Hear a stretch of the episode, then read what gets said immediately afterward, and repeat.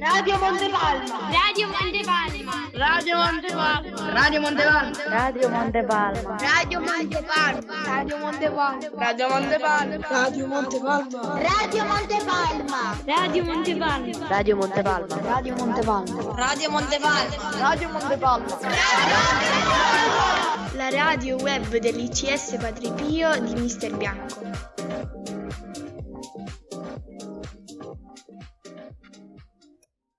Buon pomeriggio.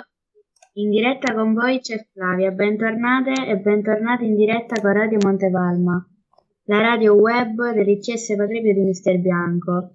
La puntata di oggi sarà piena di ospiti e argomenti interessanti. Parleremo di ambiente, di libri e letture. Passa la parola a Mario che conduce con me questa puntata.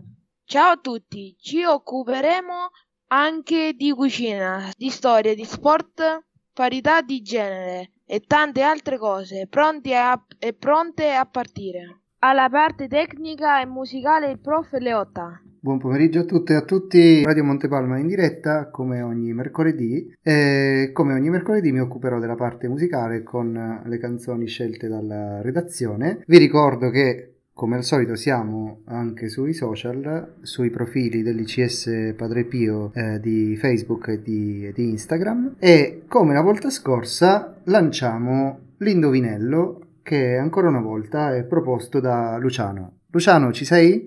Sì, prof. Ok, vai con l'indovinello. Lavora con Ago giorno e notte per riparare le mutande rotte. Lavora con Ago giorno e notte per riparare le mutande rotte. Potete provare a indovinare eh, scrivendo la soluzione, eh, commentando gli ultimi post pubblicati su Facebook e Instagram. Eh, il post in cui diciamo che siamo in diretta, eh, potete commentarlo. Prima canzone eh, scelta da Alice, eh, Ya tu no me gustas, de Puerto Palomino. Ahorita vi a DJ M5 Dijo que te encontró bebiendo. Y me entró yo allí como un perro trabajando Llega haciendo y deshaciendo. Mami, ya tú no me gusta. Te puedes ir por tu lado que ya yo estoy por mi lado. Mami, ya tú no me gusta. Es que tú tienes un tigueraje demasiado pesado. Mami, ya tú no me gusta. Te puedes ir por tu lado que ya yo estoy por mi lado. Mami, ya tú no me gusta Es que tú tienes un tigueraje demasiado pesado y antes tú me gustaba pila, pero a veces tú como que te desafinas. Tú me tienes como un infeliz, por eso es que los tigres se ríen de mí. A veces pienso que de mí te estás burlando y que mi igual de otros tigres le está dando. Y yo como un perro trabajando, pero te hace mucho que yo te estaba acechando. Nunca me montaste lo que es. Y yo como el ciego que no ve. Si yo verás a veces mucho antes no te compro los trates que te compré y que lo que. Nunca me montaste lo que es. Y yo como el ciego que no ve. Si yo verás a veces mucho antes no te compro los trates que te compré y que lo que. no me gusta. Te puedes ir por tu lado, que ya yo estoy por mi lado. Mami, ya tú no me gusta. Es que tú tienes un tigueraje demasiado pesado. Mami, tú no me gusta. Te puedes ir por tu lado, que ya yo estoy por mi lado. Mami, ya tú no me gusta. Es que tú tienes un tigueraje demasiado pesado. Si al tiempo ves que te sientes sola, es porque sola te quedaste. Si piensas que yo voy a volver contigo. Mami, tú la maticas si hay tiempo que te sientes sola. Es porque sola te quedaste. Y si piensas que yo voy a volver contigo. Mami, tú la maticaste. Te caché. Nunca me montaste lo que es. Te caché. Y yo como el ciego que no ve. Te caché. Si lo verás a veces mucho antes no te compro los trates que te compré y que lo que. Caché. Nunca me montaste lo que es. Caché. Y yo como el ciego que no ve. Caché. Si lo verás a veces mucho antes no te compro los trates que te compré y que lo que. tú no me gusta. Te puedes ir por tu lado que ya yo estoy por mi lado. Mami, ya tú no me gusta. Es que tú tienes un tigueraje demasiado pesado. Mami, ya tú no me gusta. Te puedes ir por tu lado que ya yo estoy por mi lado. Mami, ya tú no me gusta. Es que tú tienes un tigueraje demasiado pesado.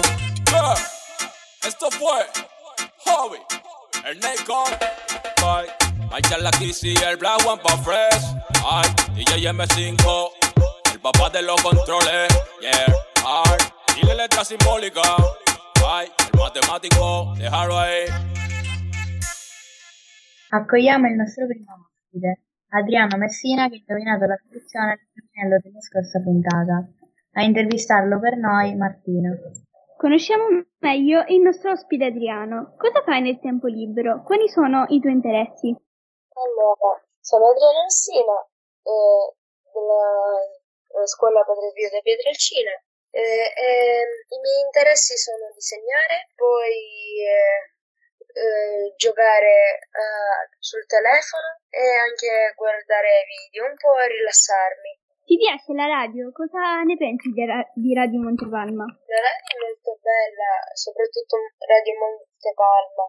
E l'ascolto ogni giorno prima di andare a scuola. Quale argomento o rubrica ti sono piaciuti più finora? Eh, argomenti mi sono piaciuti più sui videogiochi e sugli anime. Vuoi salutare qualcuno? Sì, saluto tutti quelli che ci stanno ascoltando, saluto mia mamma, mio papà e, e anche i miei nonni. Ringraziamo tantissimo Adriano che è il primo ad aver indovinato eh, appunto l'indovinello della, della volta scorsa. Torna il nostro appuntamento con la storia con un personaggio incredibile che viene a trovarci direttamente dal passato. A intervistarlo per noi c'è la nostra inviata Dalila. Dalila, ci senti? Sì, prof, ti sento. Ok, chi hai come ospite per noi?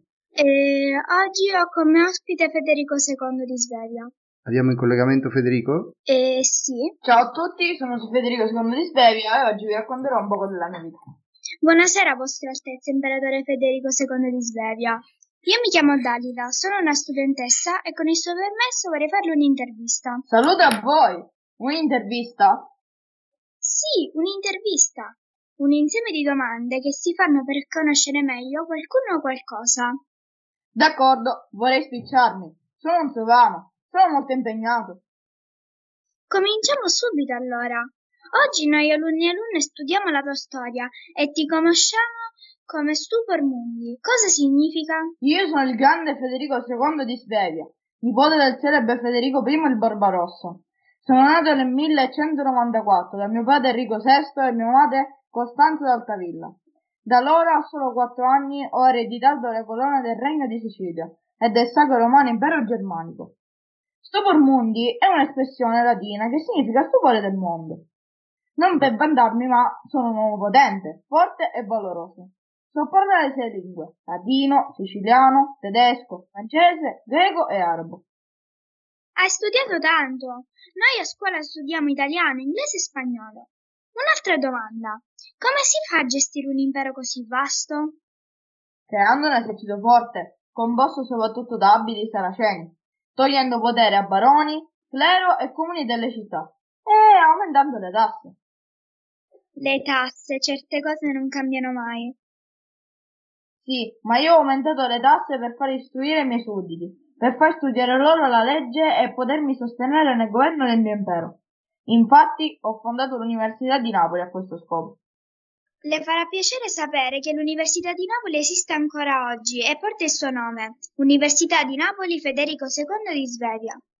Ho anche promosso la scuola di medicina di Salerno. La conoscete? La prima ad avere una cattedra di anatomia, la scienza che studia il corpo umano.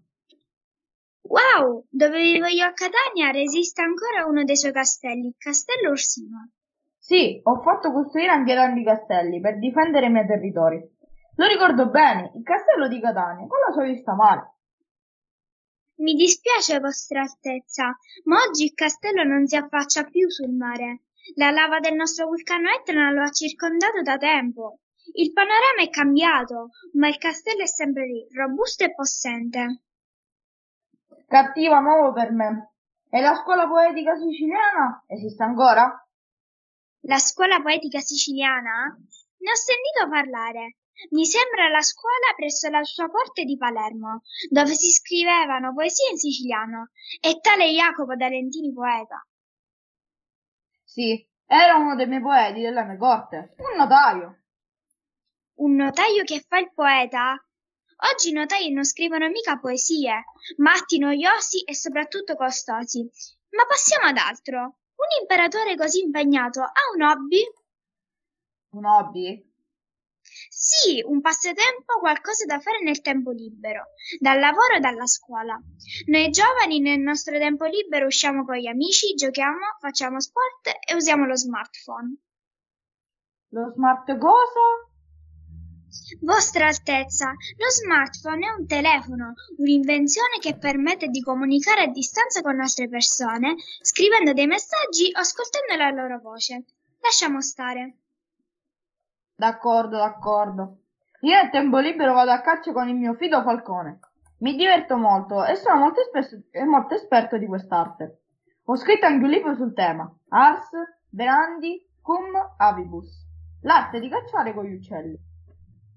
Imperatore e anche scrittore. Un'ultima domanda.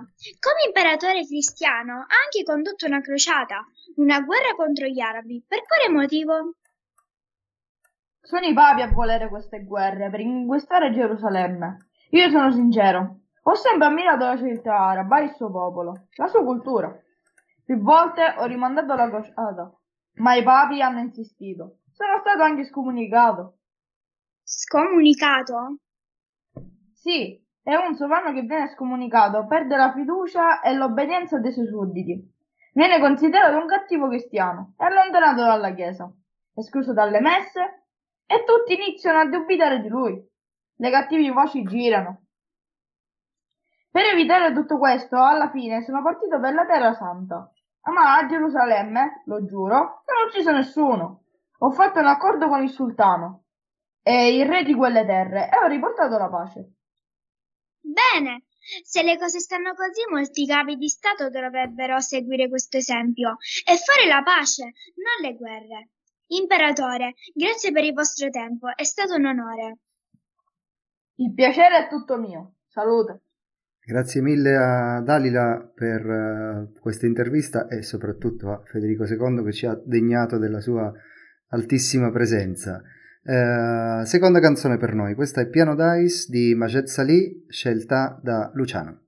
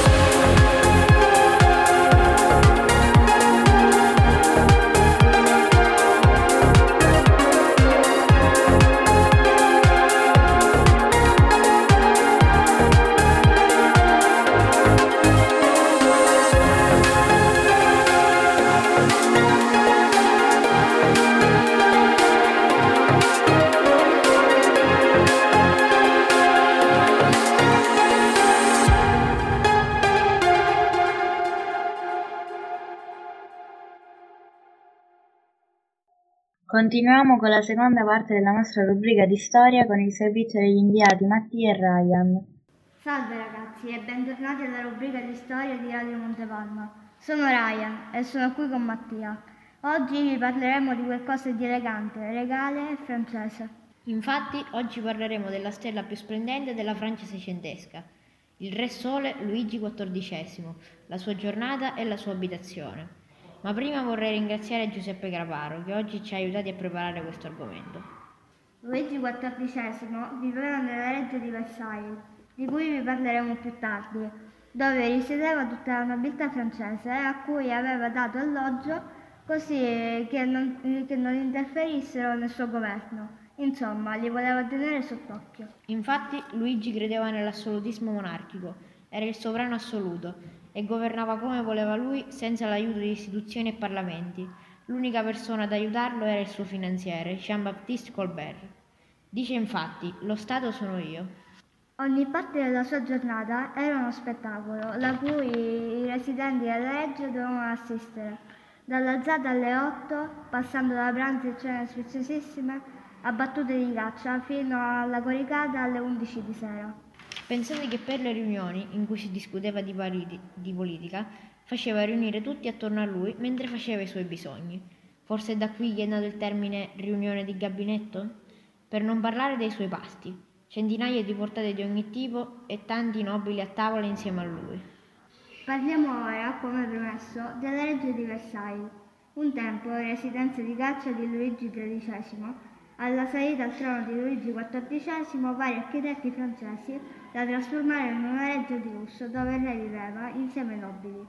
Negli anni ospitò eventi importanti come firme di trattati di pace e banchetti con sovrani di altri paesi. Oggi è patrimonio dell'umanità ed ospita ogni anno molti turisti. Ok ragazzi, anche per oggi è tutto. Ci rivediamo la prossima volta con delle curiosità sul re inglese un po' troppo esigente, ma non dico più niente. Saluti da Mattia e Raya. Passo la linea allo studio e ringrazio di nuovo Giuseppe per la collaborazione. Ciao! Su Radio Monte Palma ci piace affrontare temi importanti. Oggi parliamo anche di ambiente ed ecologia con un ospite in collegamento. Si tratta di Andrea Glescic dall'associazione Plastic Free. Ciao ragazzi, ciao, grazie. Buongiorno, come prima domanda le vorrei dire che cos'è Plastic Free? Sì, allora, Plastic Free è un'associazione di volontariato Onlus eh, che è nata nel 2019. Ha sede in Molise ma opera in tutta Italia. Ormai abbiamo referenti in tutti i comuni e in tutte le regioni, quindi siamo operativi. Eh, ci occupiamo di, di, ambientalismo, quindi di ecologia, sensibilizziamo le persone eh, su, corretta, eh, su un corretto stile di vita per quello che riguarda eh, l'ambiente, quindi a usare meno plastica, eh, ci occupiamo di tanti progetti per le scuole e anche di eh, salvaguardare le tartarughe marine. Bene, adesso mh, mm, vi racconto nel frattempo brevemente la mia esperienza personale con Plastic Free anticipando la domanda che farò dopo. Questa esperienza è stata una bella esperienza che ho fatto con la mia famiglia in una domenica, dove abbiamo pulito una spiaggia insieme ad altre persone. È una bella soddisfazione vedere la spiaggia più pulita e i sacchi che stanno per essere buttati e quindi non lasciati in spiaggia. Ed è ancora più bello vedere tante persone che hanno tantissima volontà di aiutare l'ambiente a riprendersi da questa crisi che sta subendo. Con questo, mm, diciamo, parlo della domanda che le farò. Quindi quanto è importante il contributo di ogni cittadino e cittadina per aiutare l'ambiente? Beh, eh, sì, eh, è importante il contributo, molto importante eh, quello che possiamo, può fare ognuno di noi. sicuramente fare la differenziata ogni giorno, quindi un corretto eh, smaltimento dei rifiuti a casa, ovviamente, e, e poi evitando fuori casa nostra, ovviamente, di lasciare rifiuti in giro perché poi eh, tramite il vento e, e, le piogge vanno a finire nei torrenti e quindi poi fino al mare, provocando gravi danni. Ok, come terza domanda le vorrei fare Come si possono sensibilizzare, sensibilizzare le persone, e in particolare i ragazzi e le ragazze a scuola, al rispetto della natura? Giusto. Come sensibilizzarli? Allora, noi come associazione organizziamo eh, i progetti scuola, quindi diciamo andiamo direttamente negli istituti e insieme agli insegnanti svolgiamo eh, queste giornate dedicate all'ecologia, quindi eh, facendo capire sempre che, di mh, rispettare l'ambiente e il corretto uso, eh, diciamo, smaltimento dei rifiuti eh, nella nostra vita. Sensibilizzare eh, sempre, sia a voce, giustamente che anche durante le raccolte che noi organizziamo. Perfetto, adesso appunto le faccio la quarta domanda. E adesso diciamo che comincia la stagione estiva, vi occupate anche di pulire le spiagge, giusto? E quante, quante diciamo e quali avete pulito di recente? Allora, ehm, in estate eh, diventa un pochettino più difficoltoso date le temperature eh, molto molto calde. Eh, avendo avuto un incontro con la LIPU, eh, l'Associazione per la salvaguardia degli uccelli, eh, ci hanno eh, indicato di lasciare le spiagge magari in tranquillità perché in questo periodo fino a fine luglio c'è la nidificazione di alcuni uccelli, della tartaruga carretta caretta e del, dell'uccello fratino che nidifica nelle spiagge. Quindi eh, al momento le spiagge cerchiamo di, di evitarle, anche se purtroppo eh, durante questa, questi mesi sono, sono usate, tra virgolette, dai bagnanti. Però cerchiamo di dedicarci ad altre pulizie, ad esempio domenica faremo quella del lungomare di Catania. Come quinta domanda le vorrei fare, come si può consumare di meno la plastica e come si può riciclare? Certo, come si può riciclare? Allora, eh, sicuramente partendo dall'usare meno plastica, quindi eh, magari eh, ripulire quello che è la plastica eh, monouso, quella che possiamo riutilizzare, e mh, mm, cercare su internet, su Google o tramite molte aziende che vendono plastica eh, biodegradabile o altri tipi di materiali, fatti anche vegetali, quindi soia, cellulosa, eh, anche se costano leggermente di più, ma comunque sono totalmente biodegradabili. Eh, questa è una cosa molto importante. Ok, quest'ultima domanda è una domanda appunto che può servire a tutti, appunto come si può partecipare a Plastic Free? Allora, è semplice, basta seguirci sui social, siamo presenti su Facebook, eh, abbiamo il gruppo eh, Plastic Free, quello nazionale, abbiamo il gruppo Plastic Free Sicilia, eh, dedicato alla nostra regione, basta lasciare un like, quindi iscriversi al gruppo e verrete aggiornati su tutti quelli che sono gli eventi in Sicilia, compresa Catania, oppure seguirci sul sito plasticfreeonlus.it. Grazie per le, per le, sue belle risposte e per essersi offerto con molta disponibilità qui a Radio Montepalma. Grazie ragazzi a voi, grazie dell'accoglienza e a presto. A presto anche a lei. Arrivederci. Ringraziamo tantissimo Andrea e Plastic Free e Alice e Francesco che eh, lo hanno intervistato. Eh, sentiamo ancora una canzone, questa è Printed Circuit Song di Splint Musical scelta da Giuseppe, ma prima vi ricordo l'indovinello che ha lanciato Luciano a inizio puntata, che è questo qui, lavora con l'ago giorno e notte per riparare le mutande rotte. Provate a indovinare e scrivete la soluzione sui nostri social.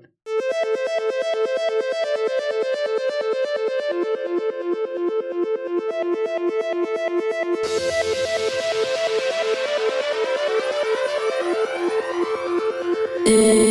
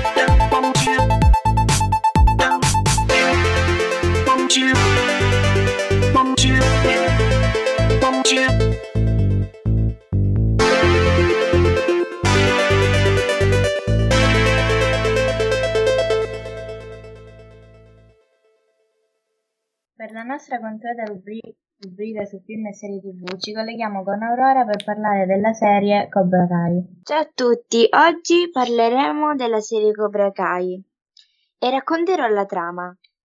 Allora, Cobra Kai si svolge a 34 anni dopo gli eventi narrati dal primo film, cioè la serie Karate Kid, e segue la vita del cattivo Johnny Lawrence. Da pupillo dell'upper class di Al Valley, Lawrence si è trasformato in un fallito di mezza età che vive alla giornata. La strada verso la redazione lo porterà a riaprire il famigerato dojo di karate Cobra Kai, riaccendendo in tal modo la sua rivalità con Daniel LaRusso, divenuto nel frattempo un facoltoso imprenditore di saloni automobilistici. Dal centro suo, LaRusso, dismessi i panni dell'allievo, decide di insegnare il karate a un suo, gio- a un suo gio- giovane dipendente, che a sua insaputa è figlio di Johnny Lawrence. In pessimi rapporti con il padre, prendendo interamente il posto del defunto signor Miyagi. Allora, eh, Cobra Kai è il continuo dei film di Karate Kid, quindi adesso vi racconterò la trama. Daniel si trasferisce con la madre a Los Angeles dopo aver conosciuto la giovane Ali, se ne innamora, ma inizia ben presto a subire gli attacchi del suo fidanzato, campione di karate. Il ragazzo, stanco di dover fuggire dai ripetuti agguati della banda, si rivolge al tuttofare Miyagi, un maestro orientale che gli insegna i segreti delle arti marziali. Dopo aver appreso la notizia che suo padre è in punto di morte, il maestro di karate Miyagi fa ritorno ad Okinawa, portando con sé Daniel. Una volta in Giappone, però, i due devono affrontare i vecchi rancori di un ex amico del maestro. Lo studente di karate Daniel, viene obbligato da un ricatto ad affrontare un temibile e pericoloso avversario. È per questo che dà aiuto al maestro ed amico Miyagi. Adesso passo la linea a Luciano che ci parlerà del film Coco. Buongiorno a tutti, oggi vi parlerò di un film della Disney che si chiama Coco. Siamo in Messico e il 2 novembre si festeggia il Dia de los Muertos, il giorno dei morti. I messicani hanno delle tradizioni particolari, ricoprono le strade con petali di fiori arancioni per indicare ai cari defunti la strada per tornare a, tornare a casa. Preparano l'offrenda, un altare con foto e oggetti dei parenti che non ci sono più. Las Catrinas, gli scheletri diventano protagonisti per ricordare a tutti che la morte fa parte della vita. Protagonista della storia è un bambino di nome Miguel. Miguel vuole suonare la chitarra e, e diventare musicista, ma la sua famiglia è in contraria perché pensano che la musica causa dolore. Miguel farà un viaggio nell'aldilà e incontrerà i suoi antenati. Se volete scoprire perché non perdete la magia di Coco, la musica unisce tutti, vivi e defunti in un, ca- in un caldo abbraccio. Su Radio Montepalma ci piace mangiare bene. Questa settimana la ricetta veloce è di Alessandro Arcidiacono. Salve a tutti, oggi vi parlerò di una pasta che secondo me conoscete in molti, cioè spaghetti aglio, olio e peperoncino. Prima di tutto bisogna far bollire l'acqua e dopo mettere gli spaghetti. Nel frattempo prepariamo il condimento, molto semplice. Prima bisogna tagliare uno spicchio di aglio in fette, poi tagliare il, peperoncino e mettere in una, in una padella con l'olio bollente e mescolare con gli spaghetti pronti. È da servire caldo. Eh, io lo consiglio per chi mangia tanto a pranzo. E adesso passo la parola a Giuseppe e a Michele Craparo. Buon pomeriggio. Oggi vi proporrò un piatto semplice e salutare, l'insalata di farro e gamberetti. Gli ingredienti sono farro, gamberetti, mais, pomodorini, sale e olio extravergine di oliva. Il, fa- il farro è privo di colesterolo, regala energia e favorisce il buon funzionamento dell'intestino grazie all'alto contenuto di fibre. Contiene vitamine A, C e del gruppo B, sali minerali come fosforo, magnesio, potassio e ferro. Invece i gamberetti sono ris- ricchi di fosforo, calcio, sodio, potassio, ferro, selenio, zinco e iodio. Per il procedimento di questo piatto basta lessare il farro in abbondante acqua salata per 20 minuti, scolare e lasciare in una ciotola a raffreddare. Aggiungere pomodorini, mais e gamberi rilassati a vapore per 5 minuti. Condire con olio extravergine di oliva e sale, mescolare bene e servire. Però adesso abbiamo un ospite speciale, il professore dell'Ipsea Carol Boitila di Catania, Michele Graparo, che ci presenterà una ricetta, le polpette di rici croccanti. Salve, salve a tutti. Oggi un piatto diciamo veloce, semplice e salutare. Oggi parliamo delle polpette di alici croccanti. Eh, le alici in particolar modo che in questo periodo dell'anno cioè tra maggio e giugno, contengono diciamo, molti valori eh, nutritivi, tra cui sono ricchi di grassi omega 3, di calcio, ferro e fosforo, ottimi diciamo, per una buona alimentazione. Per quanto riguarda le polpette, diciamo per 4 persone bastano 280 grammi di alici, alici fresche, del pane raffermo, oppure si può utilizzare anche la mollita, del pecorino o, o grana grattugiato, uno spicchio d'aglio, un uovo, scorza del limone, un ciuffetto di, prezie, di prezzemolo, un po' di farina, del sale e del pepe.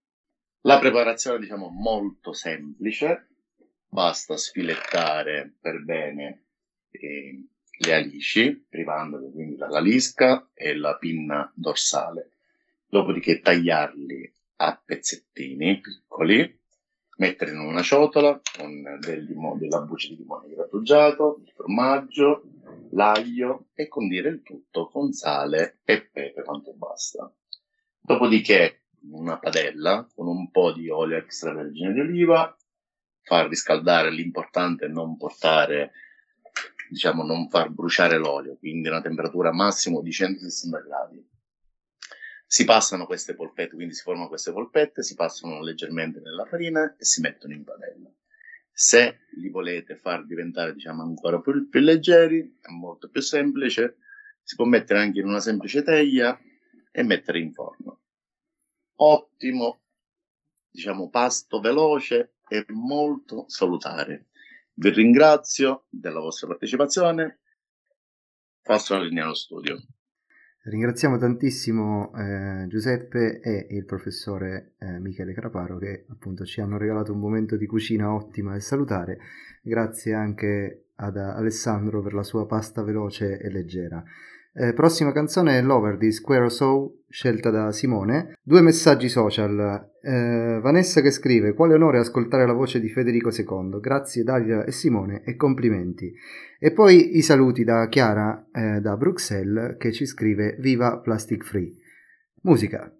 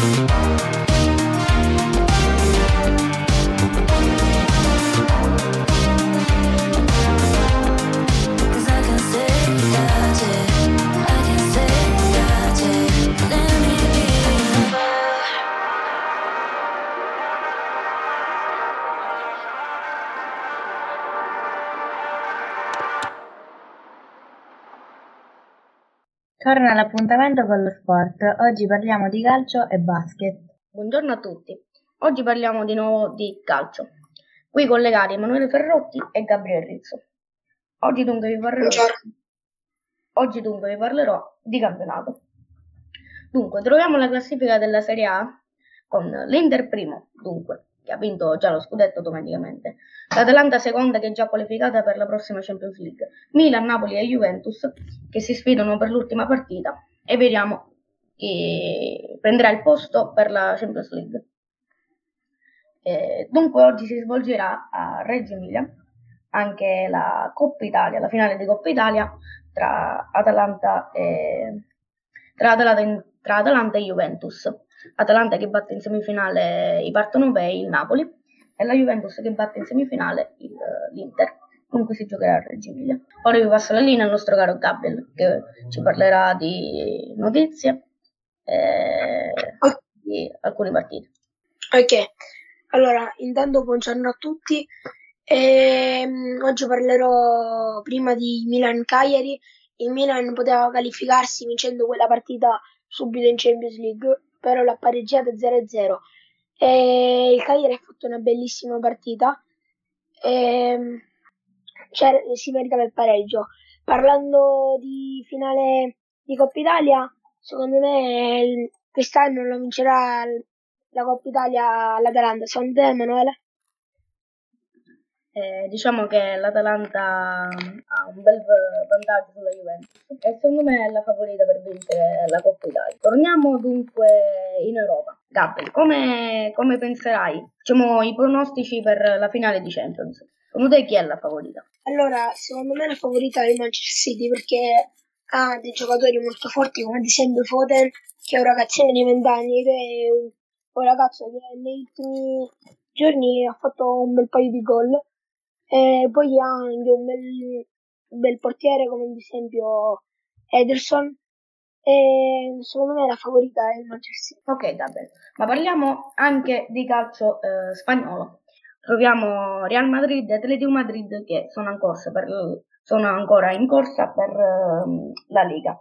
Barcellona invece, invece è uscito completamente dalla corsa Liga con la sconfitta contro il Celta Vigo all'89 minuto ultima partita del Barcellona contro l'Eibar alle 6 sabato.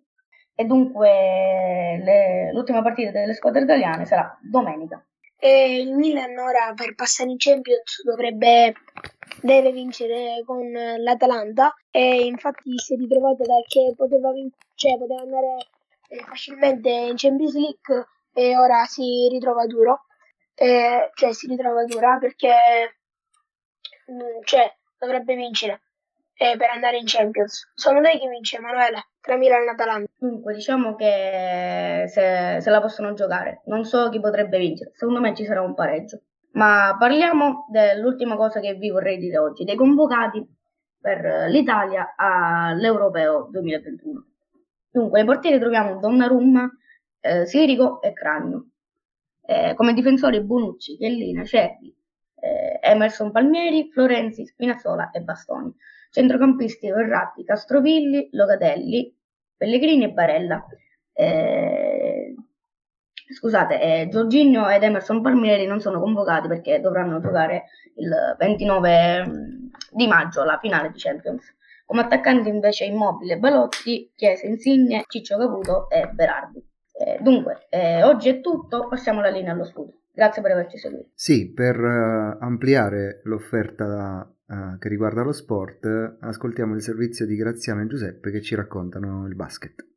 La pallacanestro, conosciuta anche come basket, è uno sport di squadra in cui le due formazioni di 5 giocatori ciascuna si affrontano per segnare con un pallone nel canestro avversario, secondo tante regole prefissate e con un punteggio che varia dalla posizione di tiro.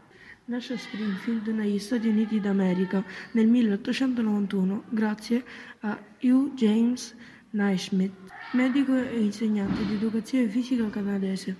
Dalla fine del XIX secolo il basket si è diffuso in tutto il mondo grazie alle attività propagandistica della Federazione Internazionale Pallacanestro, fondata nel 1932. È uno sport olimpico dall'undicesima Olimpiade che si tenne a Berlino nel 1936. Nelle competizioni ufficiali le partite di basket vengono solitamente giocate al coperto in grandi impianti multidisciplinari, detti palazzetti dello sport, il cui soffitto deve essere ad un'altezza di almeno 7 metri dal campo di gioco. In passato era con- consentito giocare in campi all'aperto, ma ormai è quasi ovunque vietato per gli incontri ufficiali. Il basketball vide la luce il 15 dicembre 1891, regolato da 13 norme, con un cesto appeso all'estremità della palestra del centro sportivo e squadre composte di un numero variabile di giocatori. Il 15 gennaio si disputò la prima partita della storia della pallacanestro fra due squadre di nove giocatori con il risultato finale di 1 a 0 grazie al canestro di William Richmond Chase. Il nome del gioco fu coniato da uno degli allievi di James Naismith, ovvero Frank Muffin, dopo che l'inventore aveva rifiutato il nome Naismith Ball. Il 15 gennaio 1892 Naismith pubblicò le regole del gioco. Prima si giocava con cesti al posto dei canestri e quando la palla entrava si usavano le scale per riprenderla. Ora è stato tutto rinnovato. Felici di ospitare un nuovo momento della nostra trasmissione dedicato alla tecnologia. Ce ne parla Giovanni, Giovanni Pistorio. Buongiorno a tutti, eh, oggi parleremo di telefoni consigliati per, in questo periodo di maggio eh, per acquistarli che, per eh, le aziende per, eh, si sono rimbloccate le maniche per eh, questo periodo di calamento economico.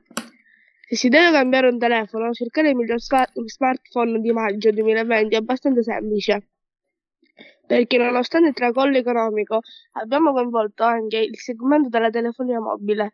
Tutti i big del settore si sono mossi per imboccarsi le maniche e proporre nuove alternative che possono stuzzicarti e se cerchi più potenza, fotocamere migliori o un pizzico di batteria in più.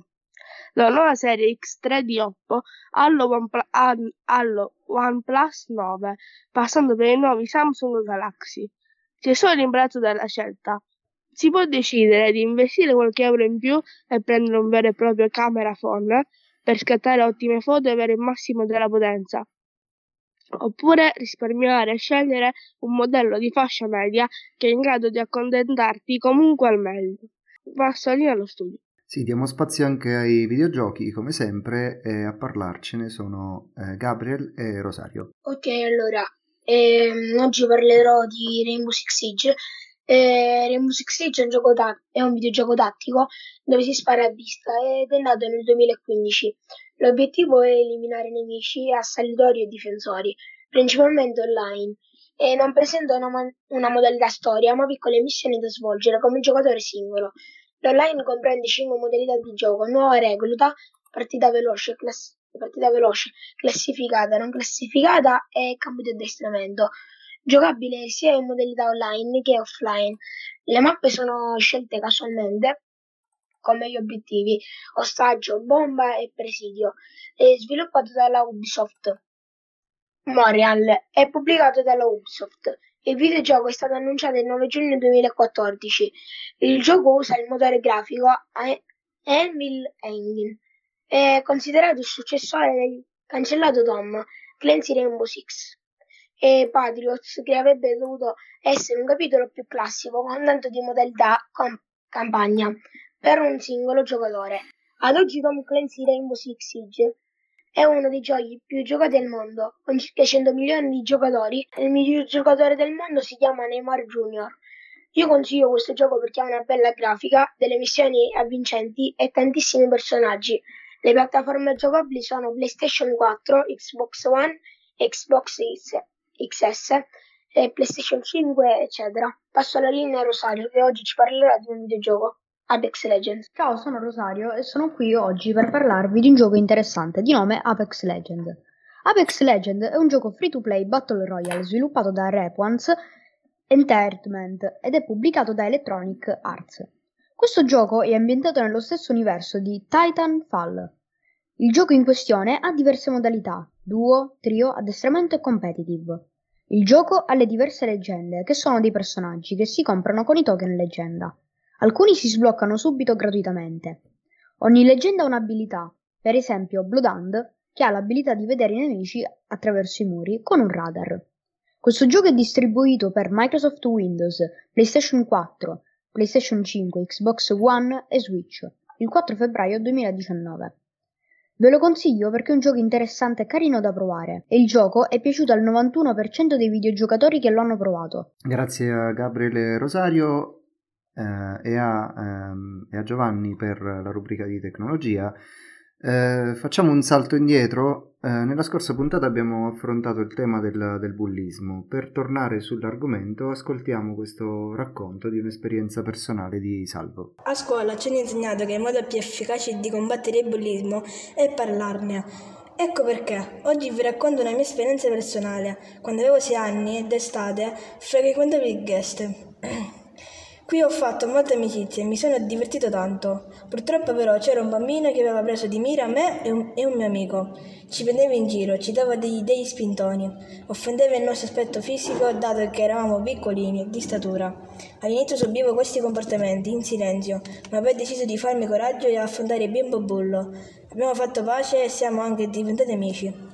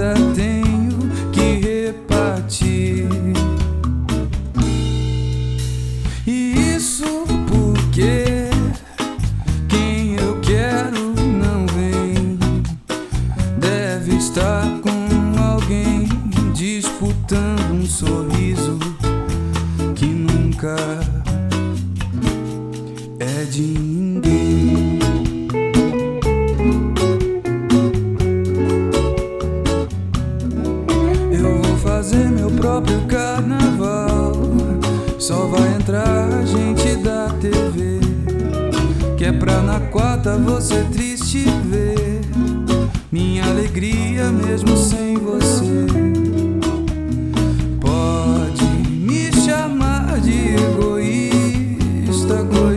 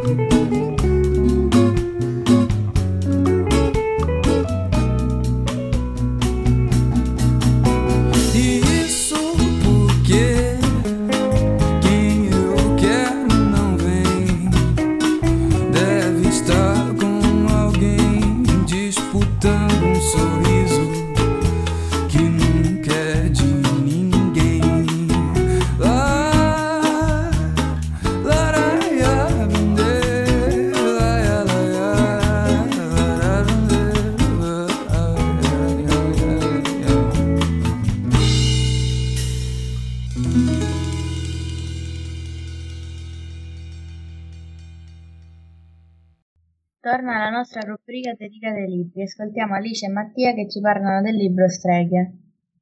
Buongiorno a tutti, oggi vi presenteremo un nuovo libro con questa rubrica, appunto, come aveva detto già Flavia, il libro Le streghe.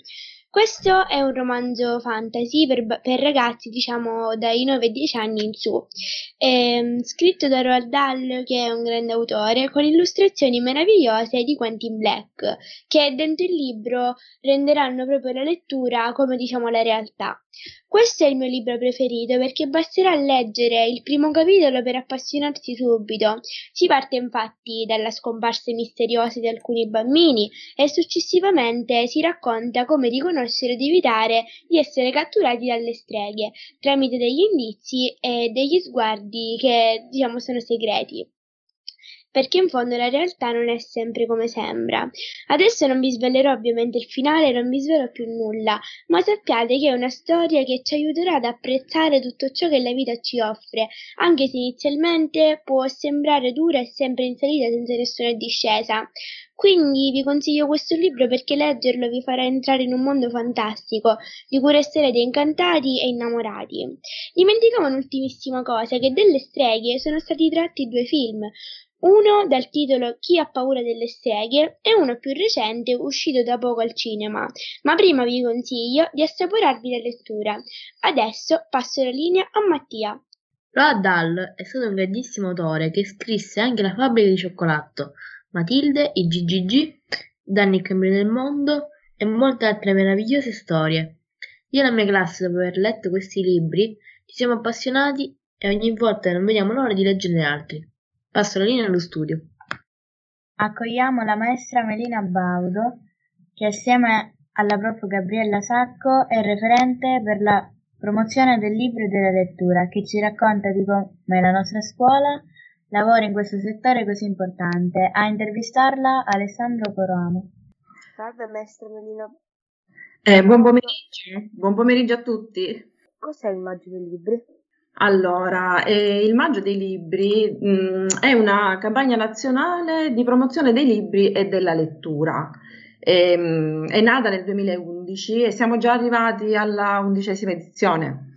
E, mh, e, diciamo, è nato per sottolineare il valore del libro, dei libri, come un elemento importante per la crescita di ogni persona, eh, dal punto di vista personale e anche dal punto di vista civile e culturale. E quest'anno, uh, come, siccome, ehm, dato che fre- celebriamo il settecentesimo anniversario della morte di Dante, eh, il Maggio dei Libri ha scelto come tema l'amore, proprio per sottolineare il profondo legame che si crea tra i libri e i lettori.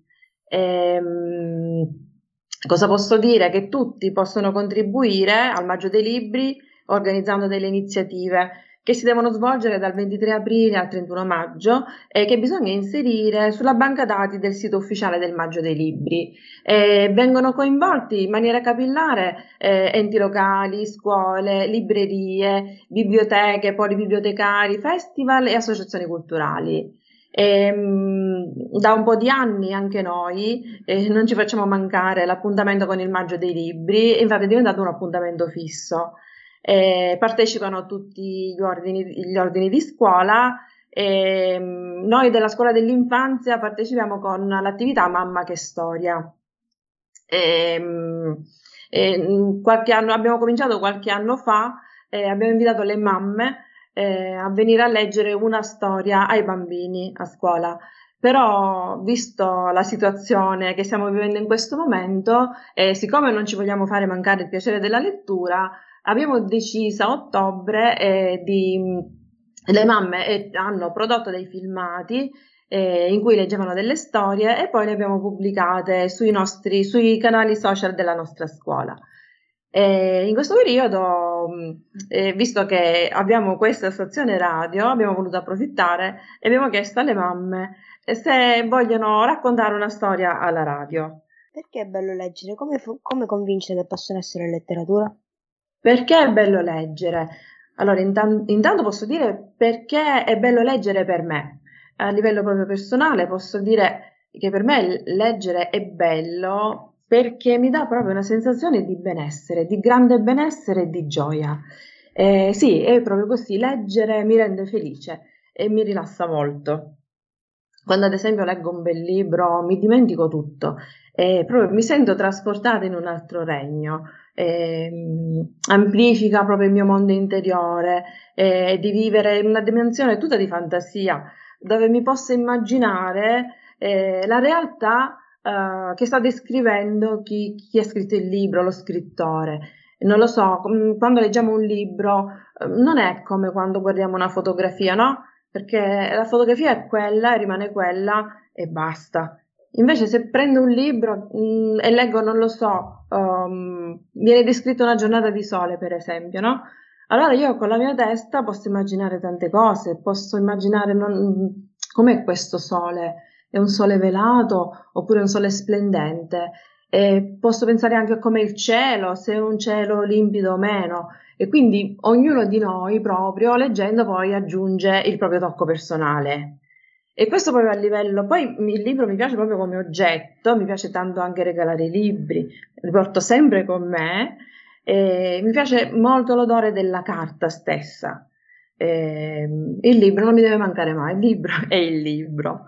E poi in generale mh, mm, posso dire che fa bene anche alla salute leggere. E questo non lo dico, non lo dice la maestra Melina Baudo, ma lo dice anche la scienza perché secondo delle ricerche effettuate da famose università eh, la lettura è un, formida- un formidabile antistress perché rallenta la frequenza cardiaca, la tensione muscolare e apporta anche tanti benefici. Eh, per esempio, chi legge è più creativo, eh, pensa in maniera meno rigida, ha la mente più elastica. E poi mh, le persone che leggono molto uh, riescono a comprendere meglio le emozioni degli altri, quindi diventano più empatiche. E, mh, leggere ti aiuta a rinforzare la memoria, la concentrazione e al giorno d'oggi leggere ti disintossica un po' anche dal digitale perché siamo tutti dipendenti da questi oggetti, da smartphone, tablet, PC e quindi eh, questa dipendenza tante volte è responsabile eh, di, del deterioramento dei rapporti sociali e affettivi.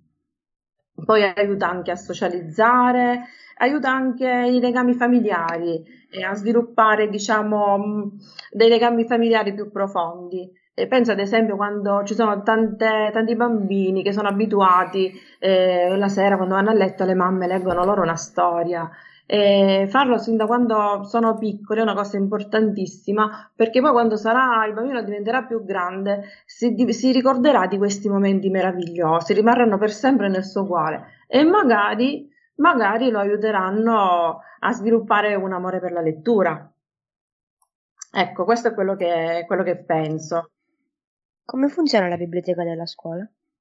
Allora, la biblioteca scolastica ha diciamo, un, suo, un suo regolamento, e, sia io che la professoressa Sacco uh, siamo responsabili. Io sono in servizio il martedì dalle 13 alle 14 e la professoressa invece il giovedì dalle 11 alle 12. E niente, si possono prendere dei libri in prestito, eh, prestito che viene registrato su un sul registro e viene apportato il nominativo di chi lo prende, di chi, eh, di chi lo prende, l'ora, eh, la sezione di appartenenza.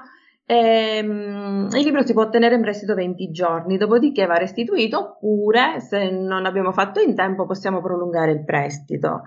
Eh, ma non, non, solo i ragazzi, diciamo, possono prendere in prestito i libri, eh, possono prenderlo anche personale, personale non docente, anche eh, anche docenti. Eh, poi ci sono anche delle attività che possono essere fatte in biblioteca, si può venire ad esempio a leggere un libro con tutta la classe accompagnati dai, dagli insegnanti e si può leggere un libro tutti insieme oppure le- un momento di lettura personale, si può sfruttare anche eh, così diciamo. Adesso linea alle mamme che ci leggeranno due letture.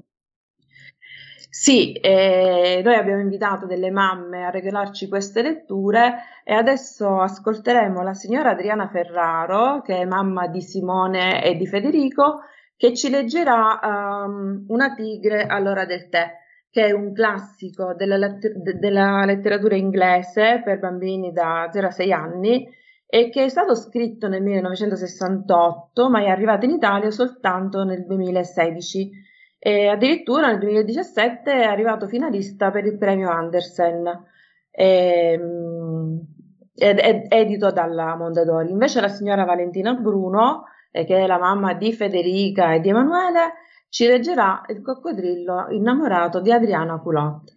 Grazie. C'era una volta una bambina di nome Sophie. Un giorno stava bevendo il tè con la sua mamma, quando all'improvviso qualcuno suonò alla porta. La mamma di Sofì disse: Mi chiedo chi possa essere all'ora del tè. E non può essere il lattaio perché è passato questa mattina. E non può essere il fattorino del droghiere perché non è giorno di consegne. E non può essere neanche papà perché ha le chiavi con sé. Beh, allora non resta che aprire la porta e scoprire chi è. Così Sofia aprì la porta e, e la vide. Una tigre, grande, grossa, pelosa e a strisce. E chiedo scusa, disse la tigre, ho un certo appetito, eh, posso prendere il tè con voi? Naturalmente, rispose la mamma di Sofì. Prego, accomodati.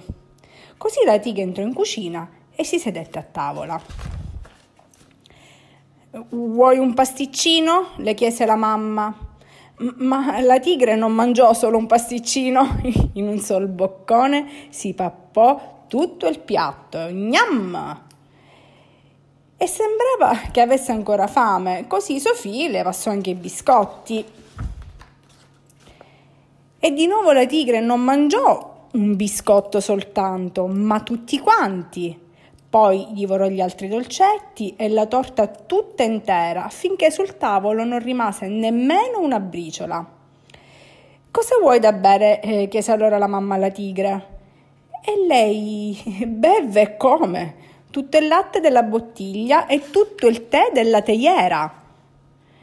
Poi si guardò intorno alla ricerca di qualcos'altro da mangiare e mangiò tutta la minestra che stava cuocendo sui fornelli, tutto quello che trovò in frigo e tutto quello che c'era nelle scatole e nei barattoli della credenza. E bevve tutto il latte, il succo d'arancia, la birra del papà e tutta l'acqua del lavello. E alla fine, tutta gentile, disse: eh, Ora è meglio che vada, grazie per il tè e arrivederci. E se ne andò. La mamma, un po' disperata, eh, rimise a posto tutto il disordine che aveva creato la tigre e sospirò: E adesso? La tigre si è mangiata tutta, non so proprio che cosa cucineremo questa sera. E Sofì eh, scoprì che non poteva fare neanche il bagnetto perché si era bevuto tutta l'acqua, questa tigre grossissima. Un attimo dopo papà entrò in casa. La mamma e Sofì gli spiegarono cos'era successo. La tigre aveva mangiato e bevuto tutto quanto. Ma il papà sorrise. Allora, ascoltate, mi è venuta un'idea, disse. Andiamo a mangiare fuori e uscirono mentre faceva buio sotto i lampioni accesi, tra i fanali delle macchine, tenendosi a braccetto. Mangiarono delle cose buonissime, salsicce, patatine e anche il gelato. Il giorno dopo Sofia andò con la mamma a fare la spesa per riempire il frigo e la dispensa. E comprarono, sapete cosa? Comprarono un'enorme scatola di cibo per tigri nel caso che quella tigre golosa tornasse all'ora del tè. Vi è piaciuta, bimbi? Un bacio, ciao! E occhio alle tigri!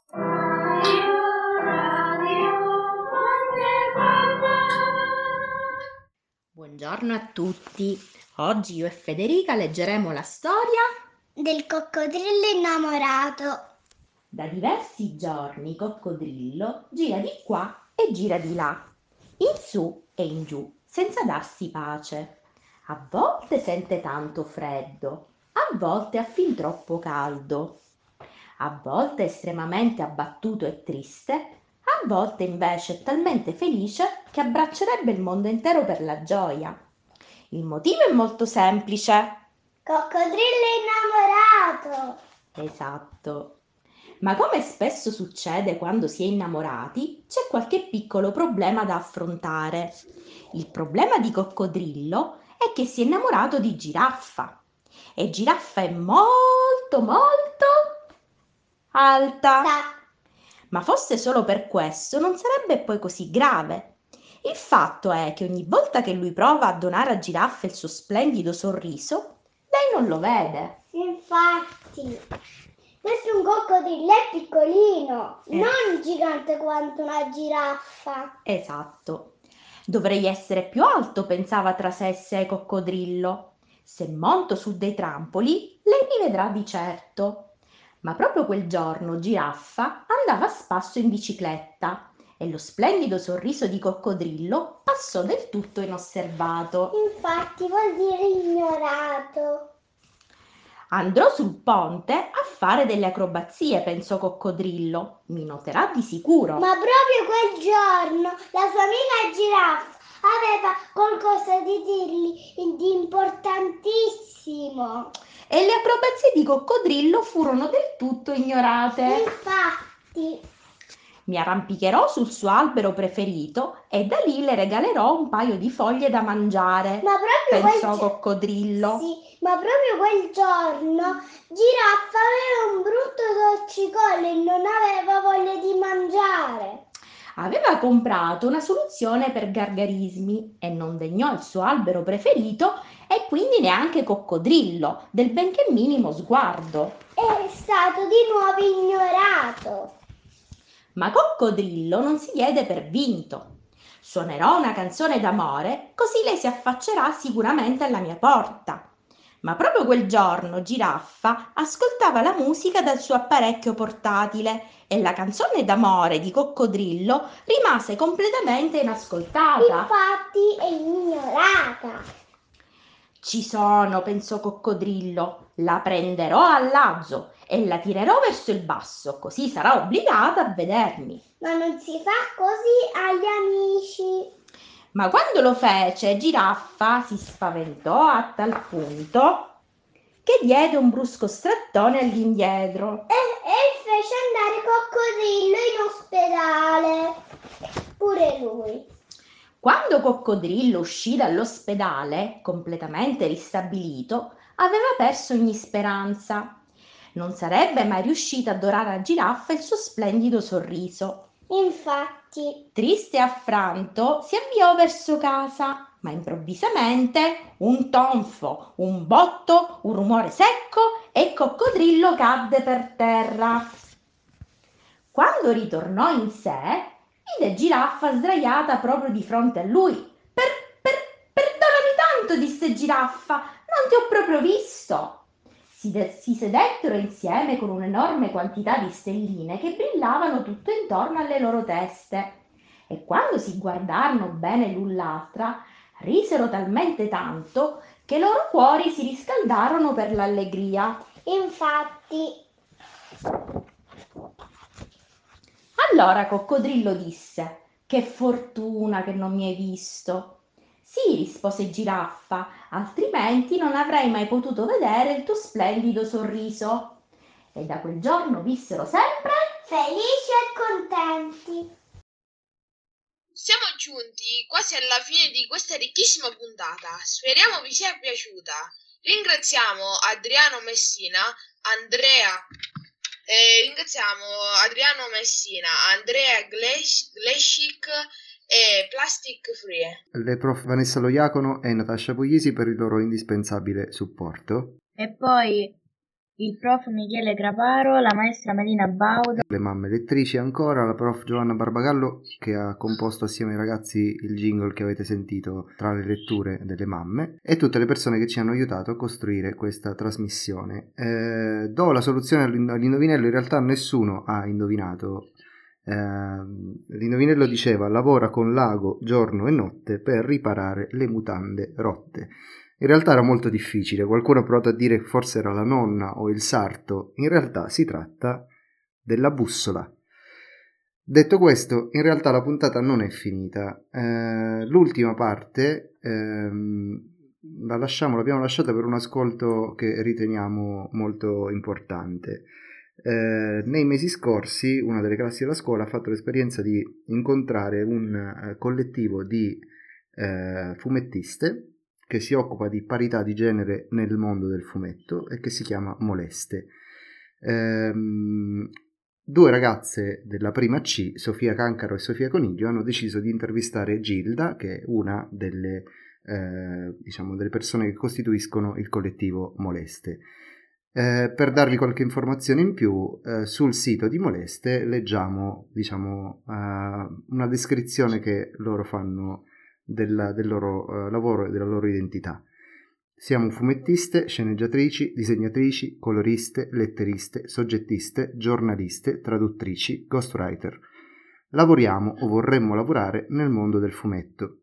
Siamo persone con obiettivi e ambizioni, vogliamo che il nostro impegno e quello delle nostre colleghe siano riconosciuti, o vogliamo imparare in un ambiente che ci rispetti come potenziali professioniste. Vi lascio all'ascolto dell'intervista di Sofia Cancaro e Sofia Coniglio al collettivo Moleste. Buon pomeriggio a tutti e a tutte. Oggi è Sofia, siamo qui per condividere con voi un'esperienza fatta durante quest'anno scolastico. Le nostre professoresse abbiamo affrontato il tema della parità di genere e la lotta pacifica che molte donne stanno portando avanti per ottenerla. In particolare abbiamo aperto una finestra nel mondo del fumetto e conosciuto il collettivo Moleste. Siamo qui con Gilda, che abbiamo avuto il piacere di conoscere e con la quale abbiamo parlato tanto di come per le donne fumettiste non sia facile farsi riconoscere come vere professioniste nel loro ambito. Ciao Gilda! Ciao ragazze, grazie mille per avermi chiamata ed è un piacere sentirvi di nuovo. Gilda, una prima domanda per te. Puoi ricordare cosa si intende per parità di genere? Certamente. Allora, innanzitutto bisogna specificare che eh, per genere si intende un insieme di tratti distintivi di una categoria, quindi che definisce poi una categoria particolare. In questo caso può essere, come diciamo noi, di persone e noi di base riconosciamo, e dico di base per un motivo, genere maschile e femminile, ma negli anni questo processo è diventato più complesso. Quindi la questione di genere non è più soltanto uomo-donna, ma è un po' più complicata di così. Esistono anche altri generi che non sono né maschili né femminili. Detto questo, che non è, eh, diciamo, è, è una è una precisazione che faccio per spiegare come poi gli studi di genere nel tempo siano diventati sempre più appunto complessi.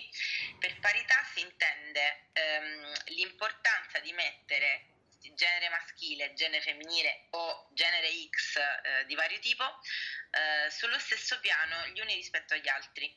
Quindi ehm, non di considerarli uguali nel senso di identici, ma di trattarli nelle loro diversità, che sono importanti e hanno il diritto di manifestarsi, nella stessa identica maniera, sul piano lavorativo, sul piano quindi sia professionale che emotivo, che eh, su qualsiasi altra cosa. Bene, cos'è un collettivo e perché avete avuto il bisogno di crearne uno? Di cosa si occupa e perché si chiama Moleste? Allora, cos'è un collettivo? Un collettivo e nel fumetto ce ne sono tanti e di vario tipo, ma non solo nel fumetto, è un'aggregazione di persone fondamentalmente. Che cosa vuol dire? Vuol dire che solitamente per creare un collettivo, un gruppo di persone che si confronta ehm, su un certo argomento e si ritrova d'accordo su dei punti, eh, decide di fare gruppo sostanzialmente e di ragionare come se fosse un'unica persona. Quindi un collettivo si muove sempre eh, con più persone che però vanno nella stessa direzione e hanno degli obiettivi precisi comuni. Ehm, nel caso nostro di Moleste, noi abbiamo deciso di creare un collettivo perché ci siamo resi conto, rese conto, inizialmente eravamo soltanto donne, eh, ci siamo rese conto che era importante eh, parlare e portare all'attenzione eh, dell'argomento parità di genere il nostro settore specifico, anche altri settori. Noi ovviamente operiamo nel settore mh, fumettistico ci siamo resi conto che comunque nell'ambito dei fumetti, come in tanti altri, purtroppo il trattamento eh, riservato a generi a dei generi che non siano quello maschile nello specifico e quindi sia alle donne che appunto a questi altri generi che accennavo prima eh, che, che, sono una cosa complessa però insomma che non sono magari né uomo né donna ehm, non veniva riservato lo stesso trattamento, sia in ambito proprio di ehm, eh, professionale e veniva spesso mescolato diciamo, l'ambito professionale con quello eh, meno professionale o assolutamente non professionale che riguarda per esempio il prenderci certe confidenze o il non prendere sul serio il lavoro Uh, del, in quel caso del, della fumettista nello specifico e quindi sostanzialmente noi ci siamo resi conto di questo e anche di altre cose purtroppo che riguardano proprio le molestie sul lavoro e abbiamo ritenuto importante creare un collettivo che, che, che, che, trattasse questi argomenti e che portasse all'attenzione di tutti, anche delle persone che non sono del settore, eh, questo specifico problema, in maniera da poterne parlare e cominciare concretamente a, a cambiare le cose. E se non sbaglio mi chiedevate perché si chiama moleste.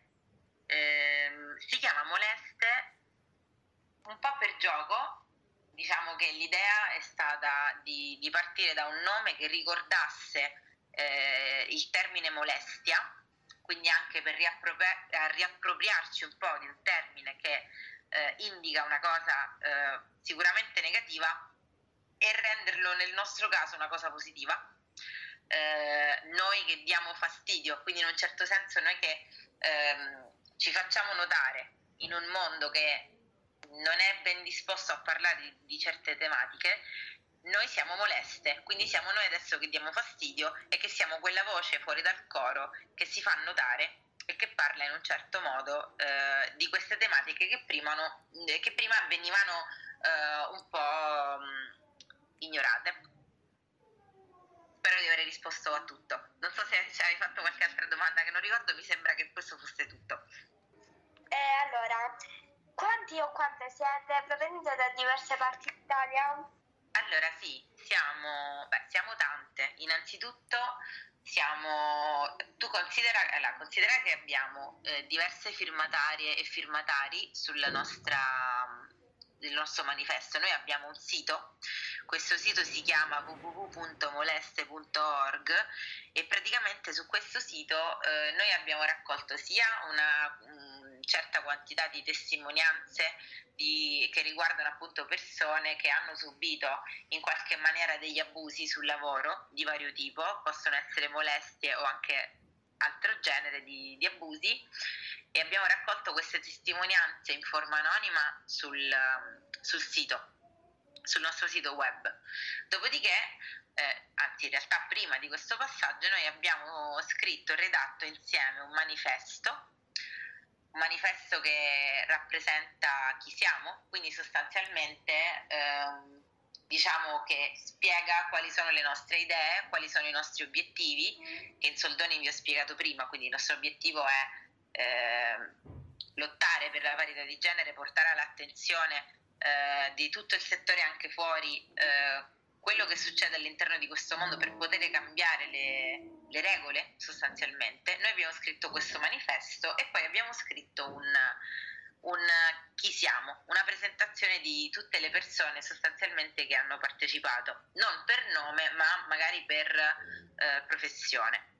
Eh, questo manifesto che abbiamo scritto che si trova sul nostro sito, quindi chi vuole lo può trovare appunto su moleste.org, è stato firmato da oltre 100 persone.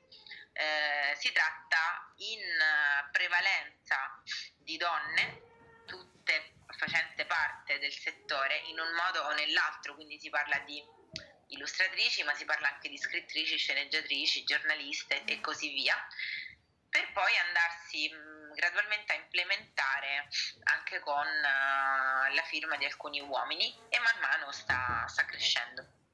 In tutto questo um, esiste un nucleo organizzativo quindi un nucleo con, di cui fanno parte in realtà un numero limitato di persone, però siamo sempre tante, siamo se non erro 17 e anche i nostri nomi, io, io sono nel nucleo insieme ad altre ragazze, compaiono all'interno del sito, quindi trovate anche quello se, se volete.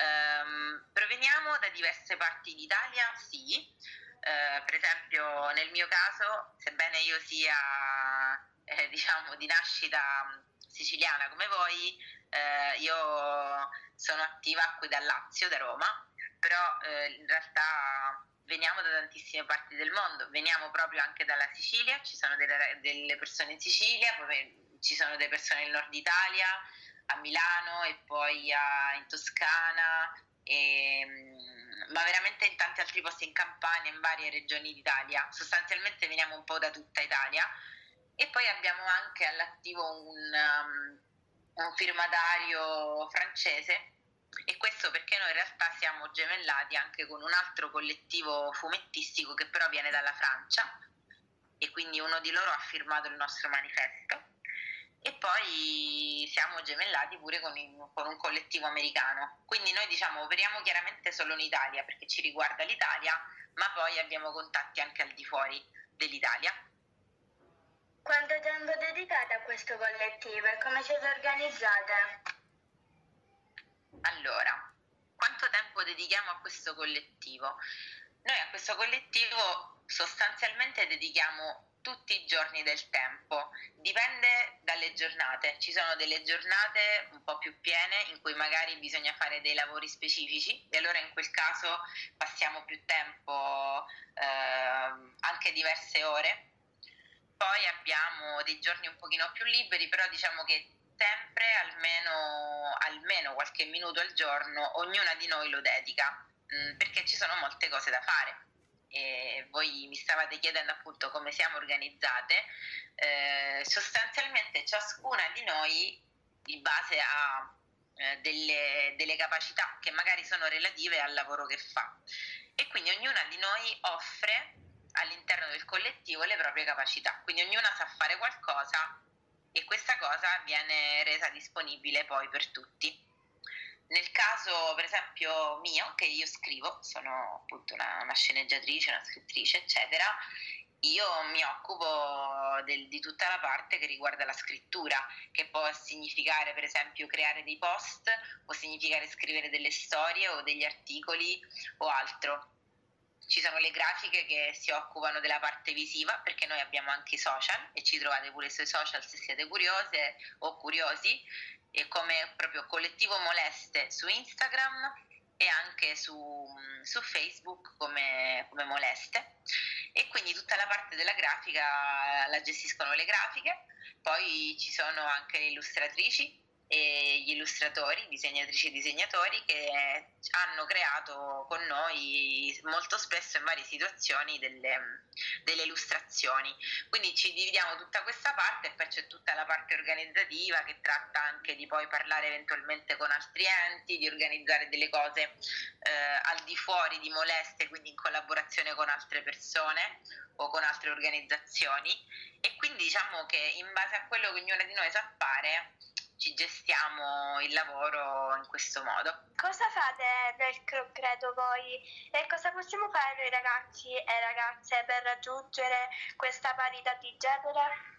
Allora, nel concreto cosa facciamo? Noi eh, abbiamo all'attivo adesso diverse campagne di vario tipo, quindi ve ne, ve ne elencherò qualcuna, vi parlo un po' di, di qualcosa di quello che abbiamo fatto finora e poi magari anche di quello che, che andremo a fare adesso nel, nel futuro più, più prossimo. Ehm, noi abbiamo cominciato eh, con, appunto, con le testimonianze, questa è stata la prima cosa. Le testimonianze che abbiamo pubblicato sul sito le abbiamo pubblicate con l'obiettivo di eh, fare vedere alle persone eh, quello di cui stavamo parlando concretamente, cioè poter raccontare effettivamente che cosa succede che non va bene in questo mondo. Questo è stato l'inizio. Poi ci siamo messi in contatto con i centri antiviolenza, eh, chiamati in abbreviativo CAV. E I CAV sono, per chi non lo sa, appunto dei, delle organizzazioni che si occupano di ehm, sostenere solitamente le donne, alcuni anche gli uomini, noi siamo in contatto con entrambi, ehm, di sostenere eh, persone vittime di violenza in tutto il percorso che serve, quindi per esempio supporto psicologico, legale o, o, di altro tipo, talvolta anche ospitalità fisica a delle persone. Noi siamo un collettivo, non facciamo questo, quindi ci siamo messe in comunicazione con i CAV e abbiamo creato un contatto per cui qualora servisse se qualcuno a noi chiede eh, questo tipo di aiuto, noi li rimandiamo a, ai CAB. Questa è stata la prima cosa che abbiamo fatto, insieme alle testimonianze. Dopodiché abbiamo deciso che eh, era importante eh, scrivere mh, e parlare anche proprio di, di, quali sono i termini corretti che si utilizzano, eh, per esempio nel nostro attivismo, che nel, in questo caso è femminista, anzi noi non siamo solo femministe, ma siamo proprio transfemministe, che è quella cosa che vi spiegavo prima, che riguarda proprio una, eh, un femminismo che non riguarda solo ed esclusivamente il genere femminile, ma è più generico e più ampio di così. Eh, quindi noi abbiamo poi scritto, come dicevo, una, eh, eh, un glossario, quindi abbiamo iniziato a pubblicare periodicamente delle parole spiegandone il significato corretto eh, in maniera che poi chi legge si rende conto, per esempio, se un termine che conosceva sapeva esattamente cosa significasse, eh, se sapeva davvero il significato, per esempio, della parola femminismo, se sa che femminismo non è il contrario di maschilismo, perché maschilismo è un'accezione negativa, mentre il femminismo è, è un movimento politico e sociale. Eh, la, il significato per esempio di abuso, che è una parola diversa da violenza, che è una parola diversa da molestia, no? tutte queste cose qui. E quindi questa è stata l'altra cosa che, che abbiamo fatto.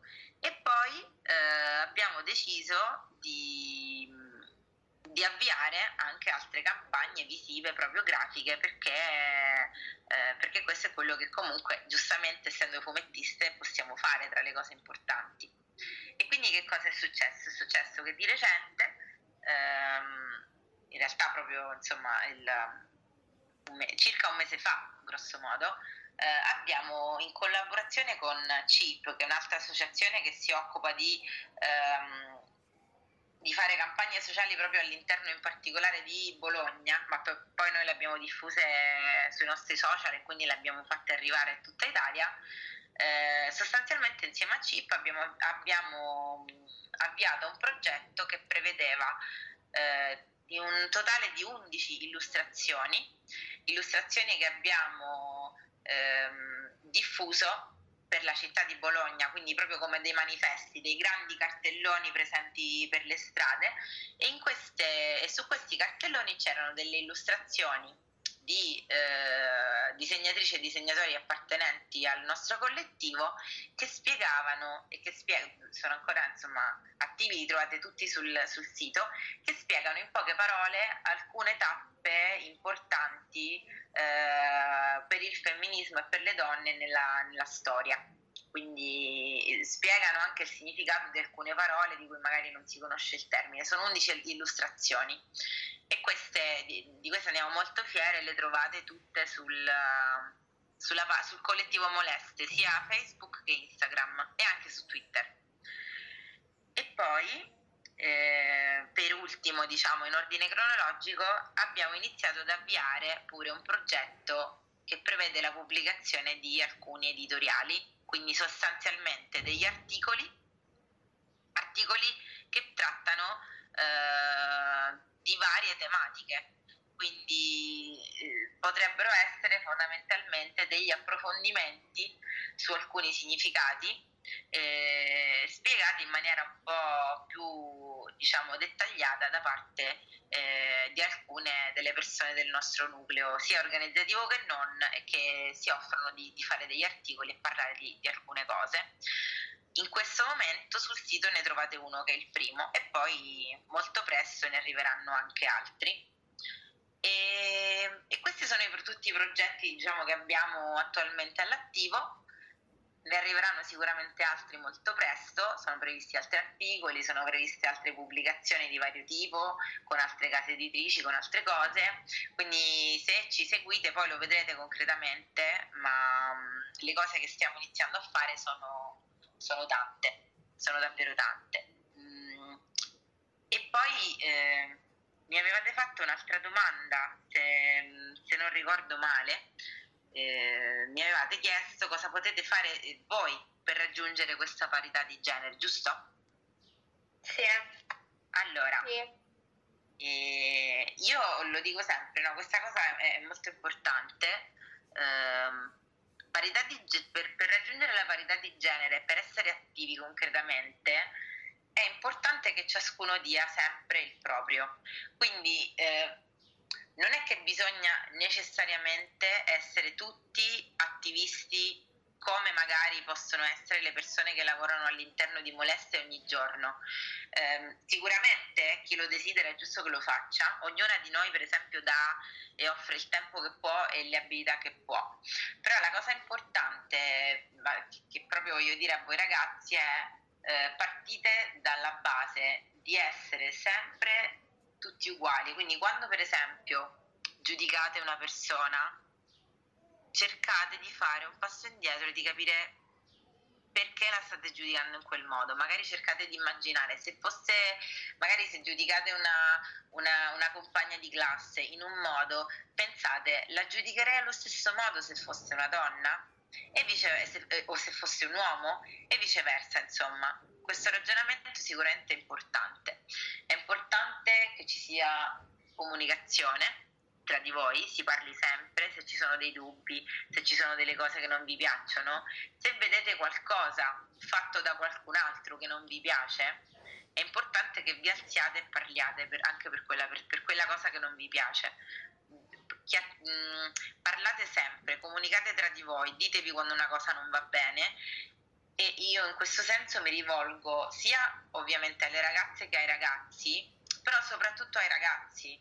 Io dico ai ragazzi, se voi vedete un vostro compagno o un altro uomo, qualsiasi cosa che non si comporta nei confronti di una donna come dovrebbe, eh, se, anche voi non fate lo stesso, che è importante chiaramente, però alzatevi sempre eh, a parlare e a dire questa cosa è sbagliata, questa cosa non si fa, perché purtroppo una cosa che succede spesso è che se anche un uomo non si comporta in un certo modo, poi magari vede un altro che lo fa e non ha eh, la forza, la voglia, il coraggio, può dipendere da tante cose, di dirgli che quella cosa è sbagliata.